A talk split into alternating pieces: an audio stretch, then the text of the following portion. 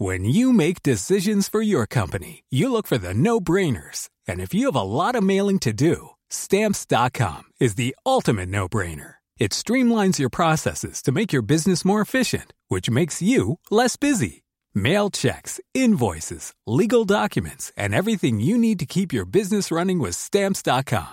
Seamlessly connect with every major marketplace and shopping cart. Schedule package pickups and see your cheapest and fastest shipping options from different carriers. With rates up to 89% off USPS and UPS rates. And with the Stamps.com mobile app, you can take care of mailing and shipping wherever you are. Make the same no-brainer decision as over 1 million other businesses with Stamps.com. Sign up with Code PROGRAM for a four-week trial, plus free postage and a free digital scale. No long-term commitments or contracts. That's Stamps.com. Code Program.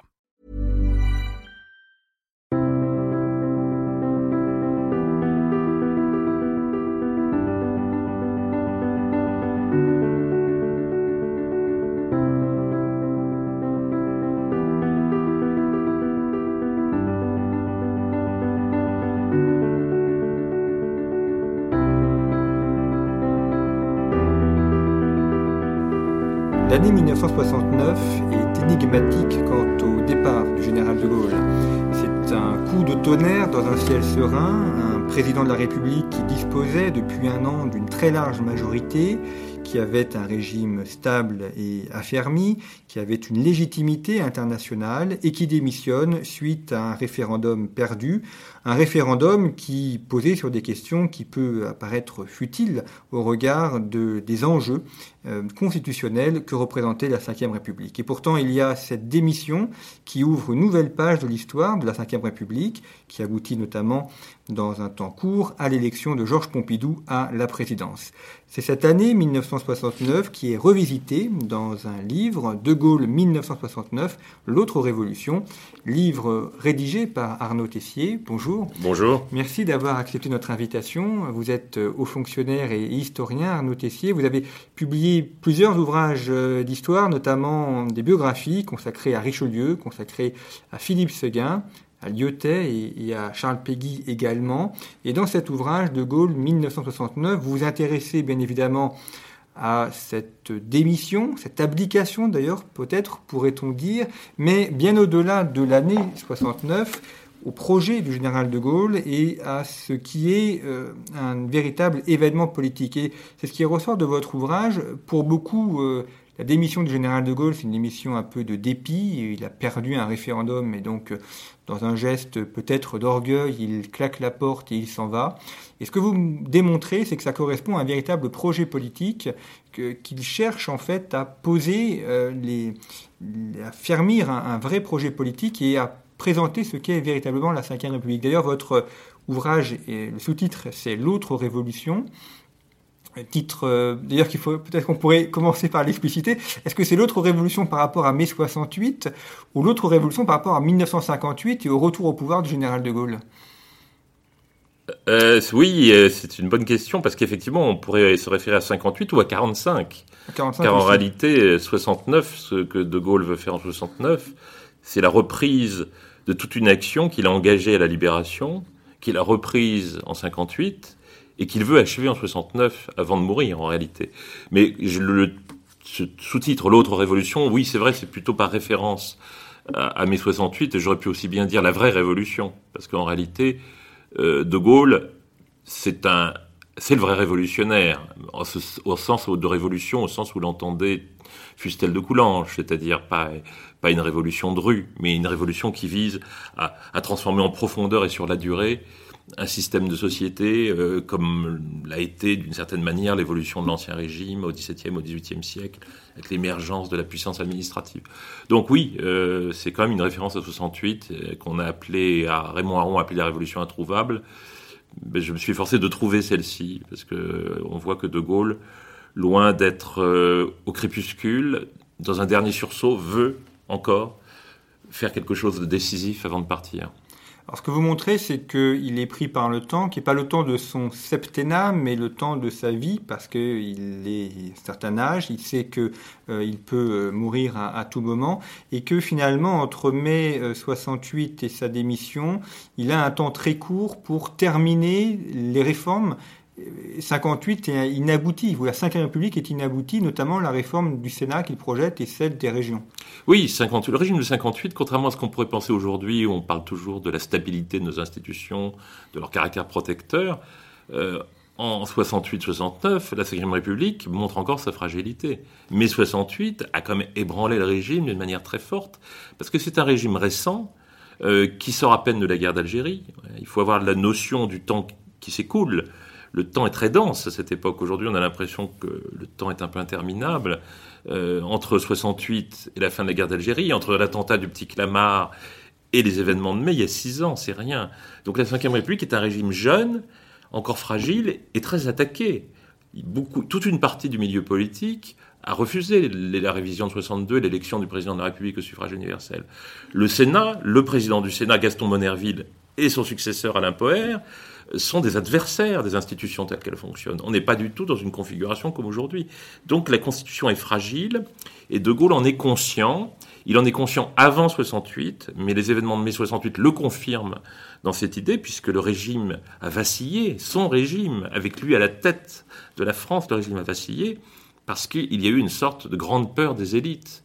Et De Gaulle connaît ce phénomène, il connaît le phénomène de la grande peur des élites, il y a assisté dans sa vie, c'était même le point de départ de sa carrière publique en 1940, alors qu'il a 50 ans.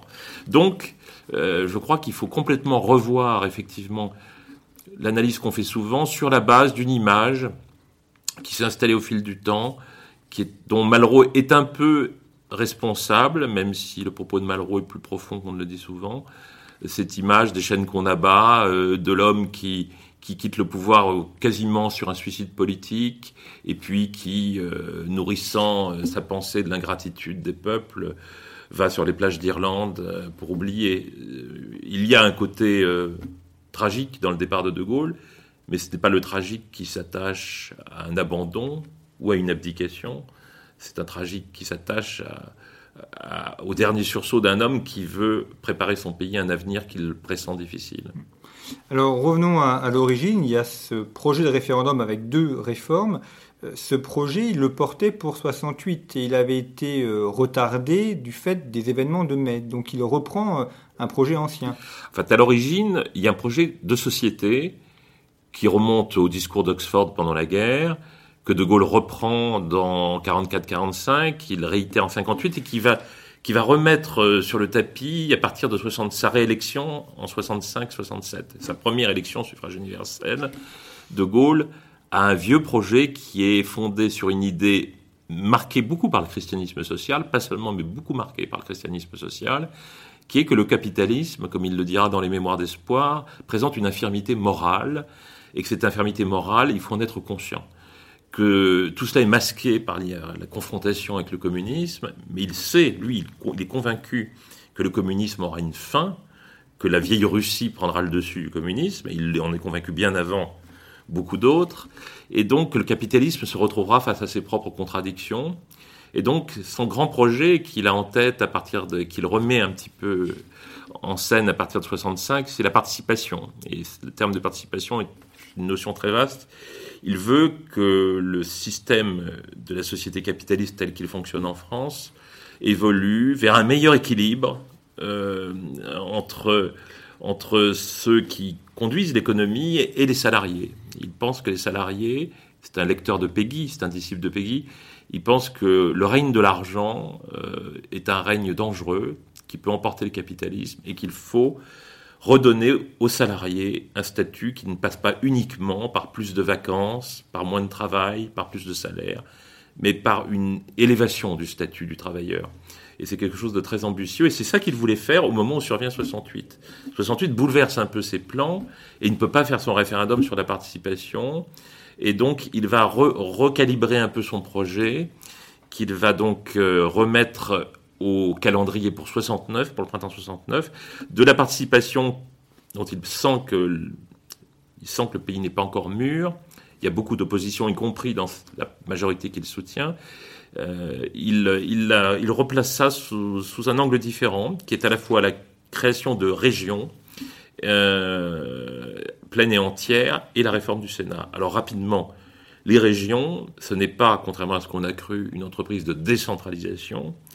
Euh, de Gaulle veut créer des régions qui seront en réalité un échelon nouveau entre le département et l'État, où l'État, qui sera toujours en charge de l'énergie collective et des grandes politiques publiques, pourra travailler, dialoguer avec ce qu'il appelle les forces vives. Et les forces vives, pour lui, ce sont les élites de la France des années 60 qui émergent, élite économique, chef d'entreprise, élite sociale, élite syndicale, le milieu de la recherche et aussi les familles. C'est très important aussi dans, dans ce projet d'émergence d'un cadre de dialogue avec la société, c'est aussi les, structures familiales. Ça, c'est le premier élément. Donc, euh, ce projet de région, est-ce qu'il est très différent de celui qu'a fait obligation de faire avec la création de fait des régions? Ah, totalement. C'est-à-dire, d'abord, euh, le projet de faire, euh, de faire Mitterrand. Mauroy, Mitterrand-Mauroy est un projet de décentralisation à multiples facettes, où les régions, les départements, les communes bénéficie de transferts de compétences importants, et c'est une réforme où la décentralisation est conçue comme un pouvoir qui est atomisé, et c'est une réforme qui est conçue pour affaiblir le schéma initial de la Ve République, qui est très centralisé et qui est construit autour d'un exécutif fort. Donc c'est tout à fait différent. C'est une décentralisation par atomisation du pouvoir, alors que ce que veut faire De Gaulle, ce n'est pas une décentralisation, ou encore moins de ce format-là, mais c'est plutôt, si j'ose dire, une, forme de déconcentration qui doit permettre à l'État qui reste en charge du destin collectif d'avoir le dialogue avec les sociétés dont mai 68 a montré qu'il est nécessaire. Je crois pour comprendre le souci de De Gaulle, il faut voir que la France, de manière très caricaturale, mais la France, pendant 150 ans après la Révolution, a connu tous les régimes politiques possibles, une instabilité constitutionnelle profonde, et elle a fonctionné grâce à une administration puissante. En 58, on a toujours l'administration puissante, mais De Gaulle, en plus, installe des institutions avec un exécutif fort. Et donc, ça vous fait un ensemble étatique très puissant. Et cet ensemble étatique très puissant, qui va lancer toutes les grandes politiques des années 60, se trouve arrivé à émergence, à maturité, au moment où la société française, comme les autres sociétés occidentales, est traversée par une grande volonté d'émancipation de l'individu. Donc De Gaulle, on est conscient, il a en quelque sorte une sorte d'outil étatique extraordinaire, mais il voit bien que cet outil étatique ne peut pas fonctionner, il arrive un peu tard, il ne peut pas fonctionner s'il n'y a pas un dialogue avec la société. Mais il ne veut pas parler à n'importe quelle société. Il ne veut pas des vieilles élites locales qui lui sont hostiles, euh, des vieilles élites traditionnelles qui n'aiment pas le pouvoir, qui n'aiment pas l'exécutif. Il veut parler aux élites nouvelles, que j'ai citées tout à l'heure, et qui vont des familles jusqu'aux chefs d'entreprise, les plus dynamiques, en passant par euh, les représentations socio-professionnelles, etc. Donc c'est pas la France du sel et du châtaignier euh, non. que, l'image qu'il en a du Sénat. Au contraire, d'où l'idée également de réduire la, pouvoir politique du Sénat, qui à l'époque, contrairement à aujourd'hui, est un adversaire des institutions. Euh, le président Monerville, puis son successeur, qui va être en place au moment où De Gaulle va faire le référendum, qui est Alain Poher, ce sont des gens qui n'aiment pas les institutions de la Ve République et qui aiment encore moins la tournure que la Ve République a prise avec la révision de 62.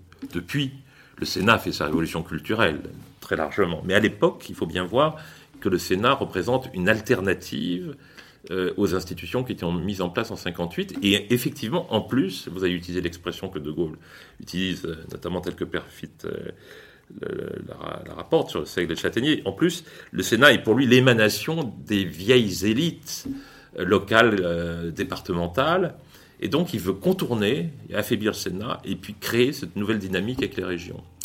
Et c'est peut-être ce qui va expliquer en partie l'échec du référendum, c'est que ça fait. Le plateau est un peu chargé, en quelque sorte, pour des Français qui ne peuvent pas discerner très aisément le, projet qu'il y a derrière. Parce que ce que on a l'image d'un vieux monsieur euh, de 80 ans euh, qui part euh, et qui est uniquement intéressé par la question militaire et les relations internationales. Et ce que vous montrez, c'est qu'en fait, il est extrêmement moderne, qu'il a compris les évolutions économiques et sociales de la France et que le projet qu'il porte est extrêmement novateur. C'est étonnant parce qu'il faut, faut vraiment aller sur Internet et écouter, on, les trouve sans difficulté sur Internet, les discours de De Gaulle de cette époque, euh, ou les relire, les vœux du 31 décembre 68 aux Français, ou le discours du 25 avril 69 qui précède le référendum, ou même relire euh, l'exposé des motifs de la loi référendaire du 27 avril 69, euh, où De Gaulle explique ce qu'il veut faire. Et c'est étonnant. Et quand on entend De Gaulle parler à la radio ou à la télévision, on entend la voix d'un vieil homme un peu cassé qui semble venir des profondeurs de l'histoire. Et ce qu'il dit est totalement décalé par rapport à cette voix. C'est-à-dire que ce qu'il dit, il ne parle pas du passé, il parle de l'avenir, et il dit aux Français, vous êtes dans une situation décisive, vous êtes à un moment, un tournant, euh, où en réalité, il faut vous préparer à des évolutions énormes qui vont se produire dans les décennies à venir, qui vont affecter euh, les sociétés occidentales, le, rapport de l'homme au travail, et il faut s'y préparer dès maintenant. Et il décrit le monde où nous sommes aujourd'hui. C'est-à-dire que De Gaulle, il y a 50 ans, décrit le, monde dans lequel nous sommes entrés depuis 15-20 ans, qui est l'univers de la globalisation, qui est l'univers d'une certaine façon de l'aliénation du travail. Et, c'est le monde que Peggy avait annoncé dans l'argent en 1913. C'est étonnant cette capacité. Et donc je crois qu'il faut bien comprendre, il faut entendre et lire De Gaulle et oublier un peu l'image qu'on a et qui s'est greffée sur la réalité au fil des années et que les hommages qui lui sont rendus de manière quelquefois un peu perverse par beaucoup qui s'en réclament visent à aggraver parce que je dis toujours et je le crois que on enterre De Gaulle deux fois, en rendant hommage à la geste grandiose et, à son départ euh, tragique. On l'enterre parce que c'était pas un départ dans son esprit, c'était le début de quelque chose. Et c'est d'ailleurs une constante dans sa pensée, dans ses écrits. On le voit dans les années 1920-1930, il a une vision de l'outil militaire qui est très en avance ou très moderne par rapport à la manière dont il est pensé, et puis ensuite, en 45 et en 58, il a aussi une vision de la modernité, des évolutions techniques, euh, le fait de, de l'arme nucléaire, par exemple, de développer le parc de centrales nucléaires pour l'électricité civile. Euh, c'est un élément quand même conducteur de, cet homme euh, d'avoir une vision très, je ne vais pas dire moderniste, mais très moderne, très technique aussi de la France. Oui, et alors il y a deux textes il y a un texte extraordinaire de De Gaulle, il y a deux textes extraordinaires de De Gaulle qui ne sont pas forcément les plus appréciés ou les plus connus. Les Mémoires de guerre, évidemment, c'est un livre admirable, mais c'est le premier et le dernier. Le premier texte, c'est La discorde chez l'ennemi, qu'il publie en 1924, il a 33 ans, euh, et il essaie d'analyser ce phénomène extraordinaire qui a été l'effondrement de l'Empire allemand en 1918. Euh, il analyse, et c'est là que, pour la première fois, et c'est l'époque de la République de Weimar, c'est là que pour la première fois, il analyse ce qui fait la fragilité d'un système institutionnel qui a l'air fort. Et ensuite, il en tirera des leçons sur la fragilité de la démocratie lorsqu'il verra ce qui se produit en 1940. Et les Mémoires d'espoir, c'est le texte qu'il commence à rédiger après avoir quitté le pouvoir en 1969, qui s'appelle Mémoires d'espoir, et qui n'est pas du tout le texte d'un homme qui raccroche, c'est le texte d'un homme qui parle de l'avenir et qui essaie de prendre date et de transmettre aux Français une sorte de testament à valeur pédagogique pour les préparer à ce qui les attend. Et puis, je voudrais aussi faire référence à un texte que je n'ai pas cité dans mon livre parce que je l'ai repris en fait récemment et j'en ai été un peu saisi. C'est le discours de Solzhenitsyn à Harvard en 78, euh, un discours extraordinaire. Quelques années après s'être installé en Occident, euh, Solzhenitsyn est allé à Harvard et il a tenu un discours euh, sur le thème du courage, du déclin du courage. Il s'adresse aux Occidentaux et en 78, il leur dit exactement, d'une manière un petit peu différente, mais exactement ce que De Gaulle disait dix ans plus tôt. Il leur dit ne vous imaginez pas que votre problème sera réglé avec la chute du communisme. Vous serez confronté à vos propres contradictions, à votre rapport au bien-être, à l'argent, au progrès, au travail. Et Solzhenitsyn met en garde les Occidentaux en disant il faut que vous fassiez votre réforme intellectuelle et morale, pour reprendre une expression la Renan, sans attendre la chute du communisme. Et, c'est tout à fait le propos de De Gaulle que Solzhenitsyn tient aussi dix ans plus tard. Est-ce qu'en annonçant euh, à l'avance qu'il allait démissionner si jamais le référendum était perdu, est-ce qu'il n'a pas aussi signé euh, son arrêt de mort Puisque finalement, euh, beaucoup ont pu dire, eh bien, comme Valéry Giscard d'Estaing par exemple, on va voter contre et comme ça, on tournera la page. Il a pris un risque, mais pour De Gaulle, c'est inhérent à sa légitimité. Alors, le référendum, ce n'est pas un référendum de relégitimation euh, après 68. D'abord parce que De Gaulle reste populaire dans les sondages, avec des niveaux que ses successeurs jusqu'à aujourd'hui lui enviraient. Et ensuite, euh, il a une majorité à l'Assemblée écrasante. Dans ce qui compte pour lui, c'est le lien avec le peuple. Il veut non pas se relégitimer, mais il veut recevoir l'adhésion du peuple pour ce qu'il propose, pour ce qu'il veut faire maintenant. Donc c'est un référendum de légitimation pour le futur. Et donc pour lui, ça passe par le référendum, par la confrontation avec le peuple. Alors, il a choisi de prendre ce risque. Il ne le fait pas pour perdre. Dans les derniers temps, il a vu qu'il allait le perdre, mais il voulait le gagner. Il voulait le gagner, il pensait qu'il pouvait le gagner. Il n'a jamais dit, il a dit qu'il partirait, bien sûr, parce que pour lui, le lien avec le peuple, le lien de confiance avec le peuple, s'il perd, c'est logique, il s'en va.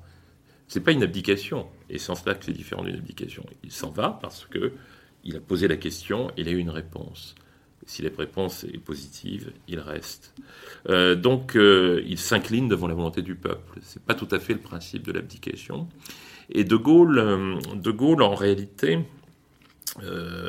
veut véritablement obtenir cette nouvelle légitimité. Simplement, le problème, c'est que ce que De Gaulle a en tête, dont je viens de parler, c'est difficile à expliquer à la société française en 69 parce qu'il parle du monde qui vient et non du monde qui est. Et le monde qui est, c'est une société, la société des Trente Glorieuses, c'est la société où il y a un progrès très fort, où il y a pratiquement pas de chômage, il y a un taux de croissance élevé, euh, et donc euh, les gens veulent profiter du bien-être. Ils veulent leur bien-être, ce que Solzhenitsyn appellera le bien-être réglementé dans son discours de Harvard. Et donc De Gaulle parle du futur à un peuple qui ne comprend pas de quoi il parle, et en plus il a pris comme objet du référendum deux réformes dont l'une est d'apparence très technique, la région, et l'autre très politique, et on le soupçonne de vouloir éliminer un adversaire qui est le Sénat, de vouloir renforcer son pouvoir personnel. Donc il est parti avec des handicaps très lourds, et en plus, pour ne rien arranger, vous avez cité Valéry Giscard d'Estaing, mais plus gravement, il y a le fait que Georges Pompidou, son ancien Premier ministre, a déclaré à Rome quelques semaines plus tôt qu'il était prêt à lui succéder le, moment venu. C'est-à-dire que ceux qui auraient peur du départ de De Gaulle et du chaos qui pourrait s'en suivre sont rassurés, ils savent qu'il a un successeur, et un successeur de poids, qui a du crédit, qui est proche de De Gaulle, qu'il a été en tout cas, et qui a une stature.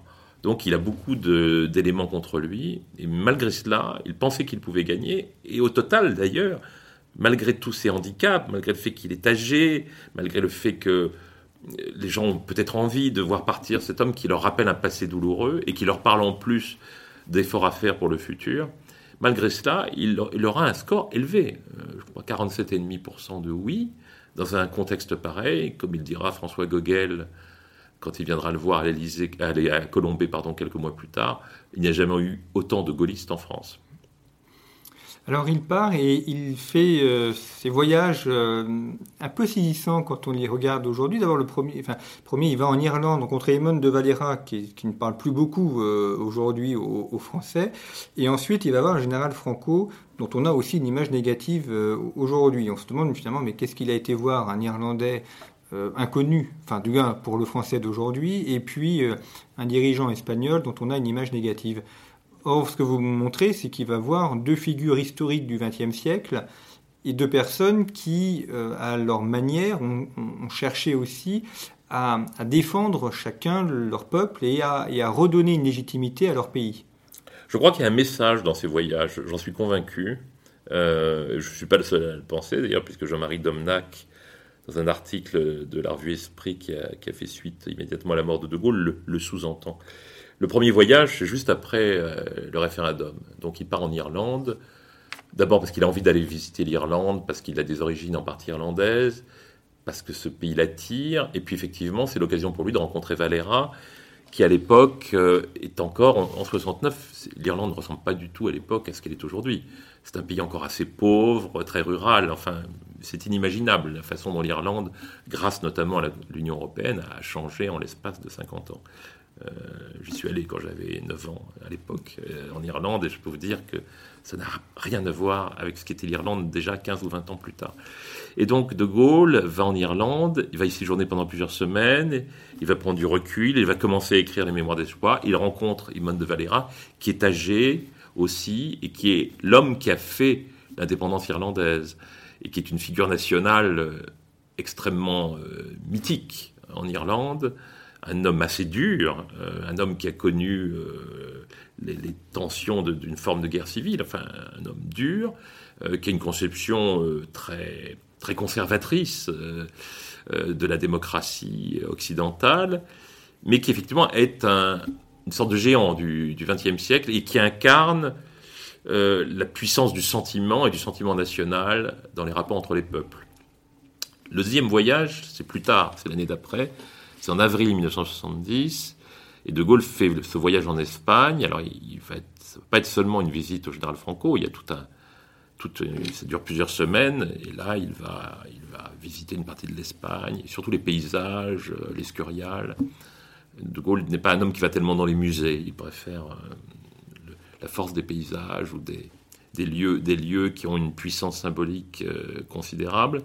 Mais quand même, au cœur de ce voyage, il y a la rencontre avec Franco sous forme d'un entretien et suivi d'un déjeuner, ce qui est déjà assez exceptionnel puisque Franco ne reçoit jamais euh, un déjeuner dans ce cadre-là. Et ce voyage, De Gaulle l'a conçu euh, dans son, en son fort intérieur sans consulter les autorités françaises.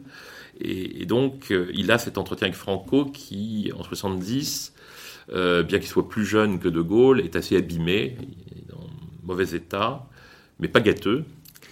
Et avec De Gaulle, il fait un large tour d'horizon. Et De Gaulle le rencontre donc, échange avec lui. Et quand il reviendra à Colombey, il dira à son collaborateur Pierre-Louis Blanc Finalement, j'ai trouvé Franco intellectuellement encore très construit.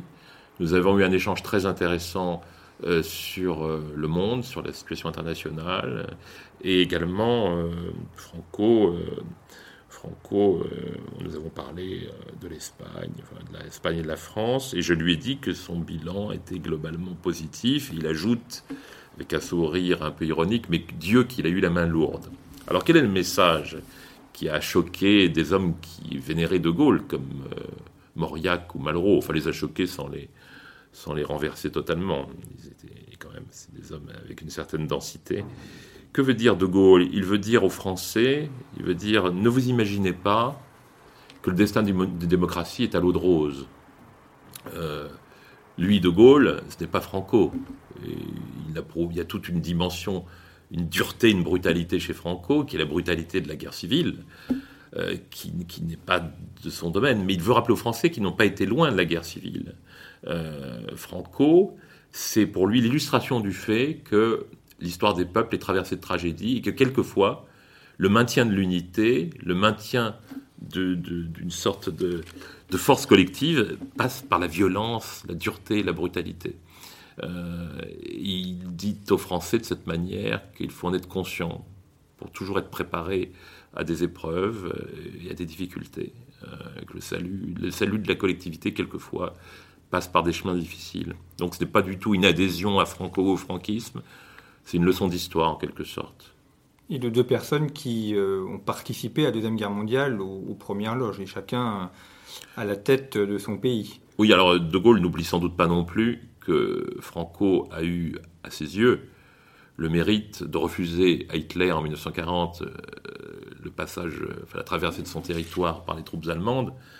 S'il l'avait accordé euh, cette possibilité à Hitler, évidemment le destin de la guerre en aurait été changé et il en était fini euh, très certainement euh, de l'espoir, parce que l'Empire a été quand même le ressort qui a permis ensuite, ça a été fini en réalité, sans doute de tout espoir d'inverser le cours de la guerre euh, dans les conditions où ça s'est produit. parce que pourquoi Franco a refusé à Hitler? Parce que Franco savait que l'Espagne, qui se relevait à peine de la guerre civile, ne se remettrait jamais de, la, présence des troupes allemandes ou de la traversée de l'Espagne par les troupes allemandes. Donc c'est toujours cette idée même si l'homme est dur, ou même brutal, c'est toujours cette idée, il faut préserver l'unité et la cohésion de la nation. Alors, en Irlande, il y a aussi la discussion, la question de l'entrée de l'Irlande dans le marché commun et de son voisin, euh, la Grande-Bretagne, enfin l'Angleterre et le Royaume-Uni. Euh, justement, aujourd'hui, euh, c'est le processus inverse, puisque en juin 2019, nous sommes dans le processus de sortie euh, de la Grande-Bretagne de euh, l'Union européenne. Euh, là aussi, on, s'est souvent un peu mépris sur les raisons pour lesquelles De Gaulle refusait au Royaume-Uni de rentrer dans le marché commun. Oui, c'est assez extraordinaire parce que d'une certaine manière, on en fait une marque de l'hostilité de De Gaulle à l'Europe, alors que c'est le contraire. de Gaulle ne veut pas que la Grande-Bretagne entre dans le marché commun parce qu'il pense que la Grande-Bretagne n'accepte pas la logique euh, d'une Europe politique. Pour De Gaulle, l'Europe doit évoluer vers une Europe politique, mais une Europe euh, qui sera une Europe fondée sur les États et la solidarité entre les États. L'Europe des États dont parlait De Gaulle. Le seul plan vraiment ambitieux d'Europe politique, c'est le plan Fouché. Il y en a eu deux, les deux plans Fouché, euh, qui pour lesquels De Gaulle n'a pas été suivi par les autres pays. Donc il pense que les Anglais, les Britanniques, ne sont pas prêts à accepter ce destin-là et qu'ils affaibliront ce projet européen plus qu'ils ne l'encourageront et qu'ils risquent de faire de pousser euh, l'Europe vers des, des, horizons différents, qui sera une Europe purement financière, économique et financière, et une Europe, comme on le verra après, élargie. Tout ce qui fait qu'aujourd'hui l'Europe d'ailleurs est en crise. Donc c'est ça que De Gaulle euh, craint avec l'entrée de la Grande-Bretagne, même s'il pensait que la pression serait très forte. Euh, donc je crois qu'on se méprend. Et c'est encore moins, parce que c'est une raison qui a été invoquée à l'époque, euh, c'est encore moins dicté par une sorte de ressentiment envers les Britanniques à raison des, difficultés que De Gaulle aurait eues pendant la guerre. Euh, c'est la même idée, toujours un peu le même discours qu'on tient aussi sur l'anti-américanisme présumé de De Gaulle.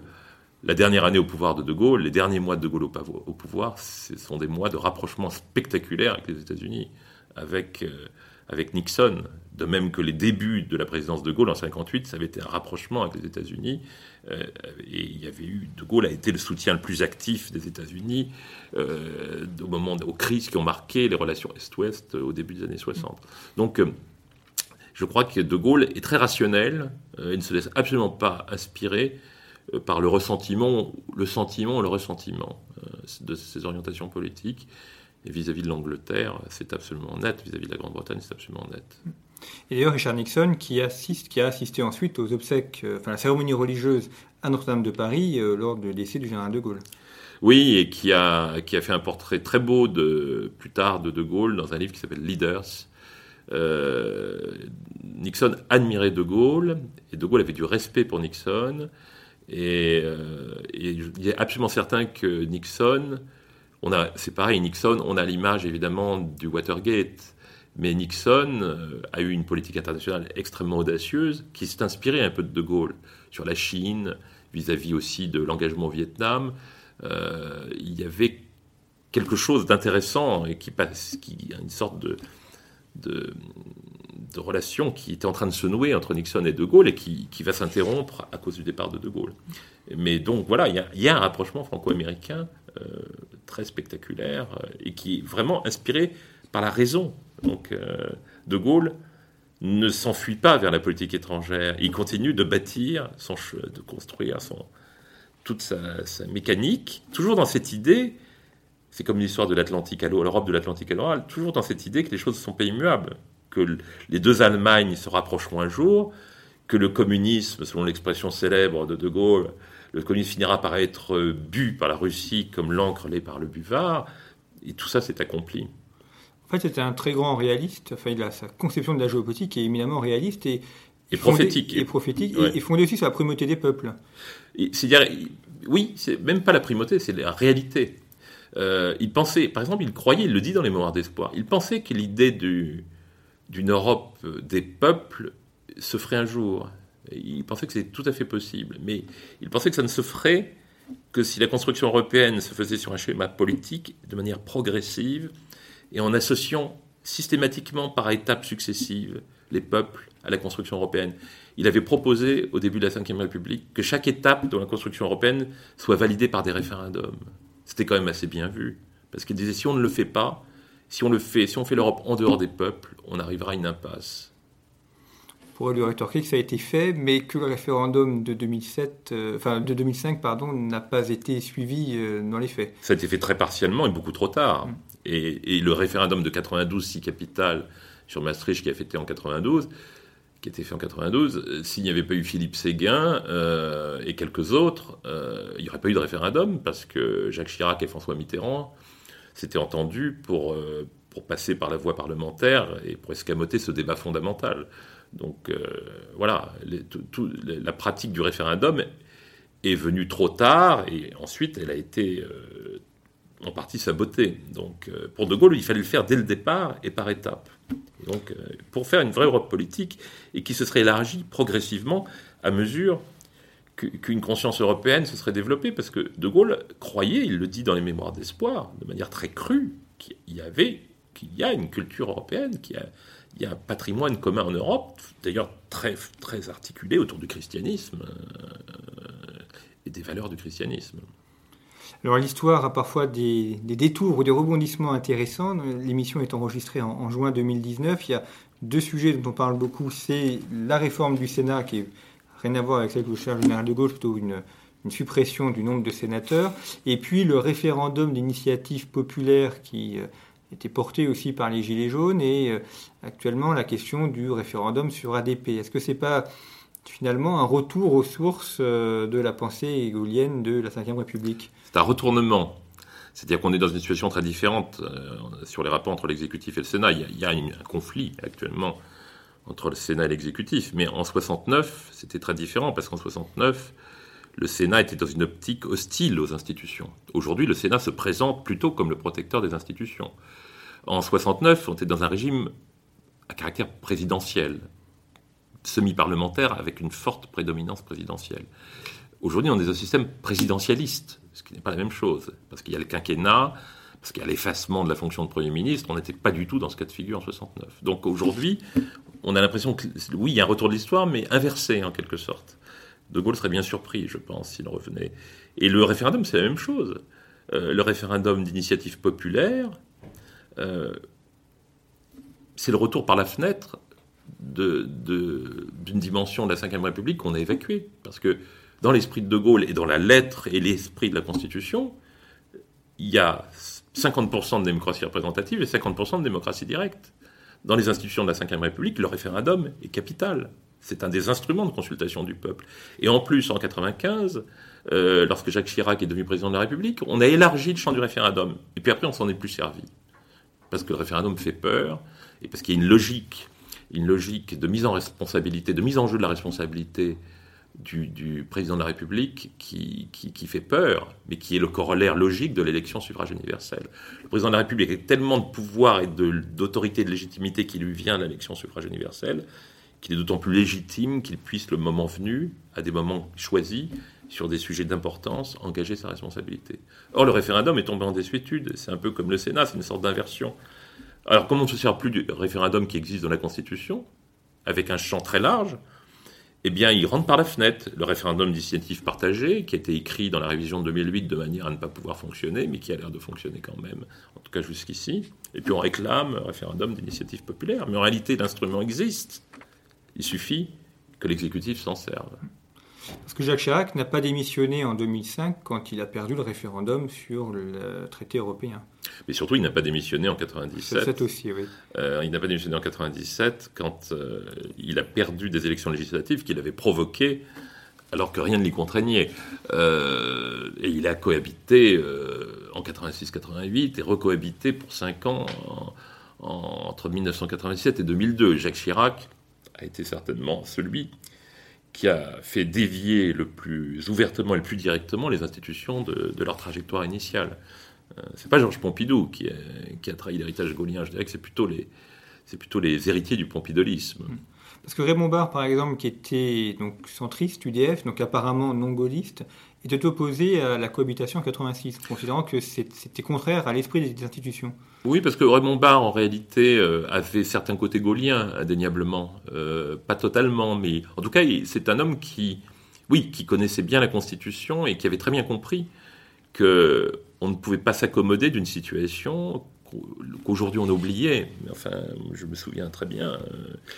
Le, débat du second tour de l'élection présidentielle de 1988, à l'issue de deux ans de cohabitation, où vous avez débattu ensemble au second tour le président de la République en exercice François Mitterrand, le Premier ministre en exercice Jacques Chirac, et les deux hommes devant les Français s'accusent mutuellement d'être des menteurs. On ne peut pas dire que ce soit fidèle. Quand on m'explique que la cohabitation, c'est dans, dans, les textes, c'est possible, et c'est dans la logique de la Ve République, je crois que ça, c'est pas dans la logique de la Ve République, et qu'un pays se remet difficilement euh, d'une telle situation.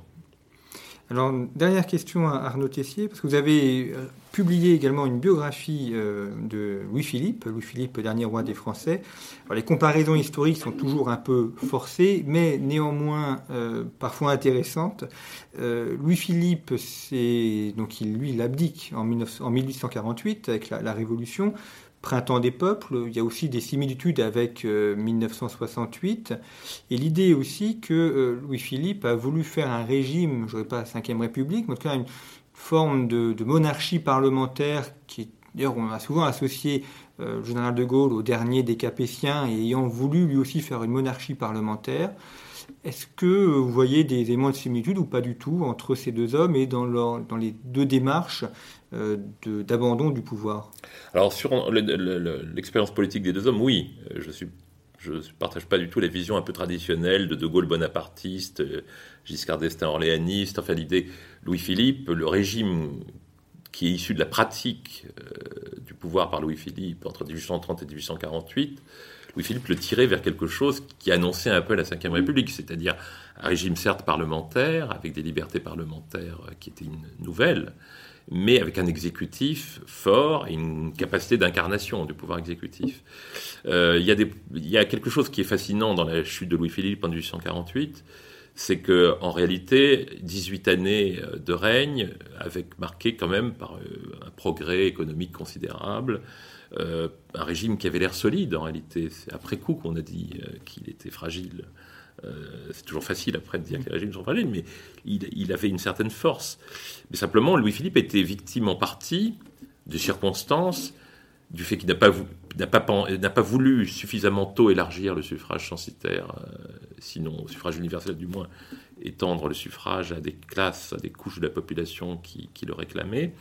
Mais il y a aussi le fait que Louis-Philippe a dû en quelque sorte euh, gérer, j'aime pas beaucoup ce terme, enfin, les premiers effets de la révolution industrielle. Et donc avec l'apparition de nouvelles formes de travail, d'un prolétariat, une question sociale qui apparaît. Et c'est là que je vois un parallèle avec euh, la période de la fin des années 60, c'est que De Gaulle voit aussi arriver une nouvelle révolution industrielle, qui est la révolution dans laquelle nous sommes, une nouvelle révolution du travail. Alors lui, il n'utilise pas le terme de révolution numérique parce qu'évidemment, il ne peut pas, mais il voit quand même une, nouvelle révolution industrielle qui arrive et qui porte comme la première euh, en germe la possibilité d'un nouvel asservissement de l'individu et du travailleur à des choses euh, qu'il dépasse. Et je crois qu'il y a un point commun en ce sens, c'est-à-dire que De Gaulle, qui avait une culture historique profonde, euh, savait tirer des leçons de l'histoire et il savait que les, régimes étaient fragiles, non seulement parce qu'ils pouvaient mal fonctionner, mais aussi parce qu'ils s'inscrivaient dans une évolution du monde qui était, euh, qui était euh, très puissante. je suis très frappé, souvent on me dit, mais De Gaulle est mort. de Gaulle, il ne faut plus parler de De Gaulle, c'est fini. De Gaulle, c'est une certaine époque, les circonstances étaient très différentes. Oui, mais bien sûr que les circonstances étaient différentes. Mais ce qui est intéressant, c'est l'approche intellectuelle de De Gaulle, qui est de dire, un, on ne peut vraiment euh, gouverner une démocratie que si on, conçoit toute l'importance de l'histoire. L'histoire est vivante dans le présent, c'est-à-dire qu'on portons des choses qui nous ont faites qui continuent de brûler le présent, comme disait Brodel. Première leçon, euh, ceux qui ne pensent pas à ce qui s'est passé ne comprennent pas ce qui se passe, et encore moins ce qui va se passer. Et le deuxième élément qui est très important euh, chez De Gaulle, c'est de dire il faut anticiper, voir l'avenir. Voir l'avenir, essayer de comprendre ce qui est en train d'arriver au-delà de ce qui est immédiat, de ce qui dépend du calendrier électoral. Essayer de comprendre ce que la société doit comprendre en allant au-delà de l'immédiateté et des besoins et des désirs du moment. Ça, c'est le, deuxième, la deuxième idée de De Gaulle, la deuxième euh, constante, et qui, à mon avis, peut, peuvent nous inspirer aujourd'hui avec cette formule que De Gaulle utilisait, qui est dès que que la France et la démocratie étaient des corps fragiles par nature, des corps sans armure. Et le rôle du politique pour De Gaulle, c'était d'armer intellectuellement, socialement, politiquement, administrativement la démocratie pour qu'elle puisse affronter les épreuves du futur. Euh, voilà. Merci beaucoup, Arnaud Tessier, d'avoir répondu à, nos questions et d'avoir ainsi présenté euh, votre ouvrage donc De Gaulle 1969, l'autre révolution, paru aux éditions Perrin. Et euh, dans une bibliographie euh, qui est importante, je mentionne également le, la préface que vous avez faite pour la la republication du Testament politique de Richelieu, euh, euh, paru également chez, chez Perrin en, collection Timpus, euh, Testament politique de Richelieu, dont on ne peut que conseiller vivement la lecture parce que c'est aussi un texte politique et intellectuel majeur. Et puis, entre De Gaulle et Richelieu, il y a aussi beaucoup d'éléments en commun et d'éléments partagés.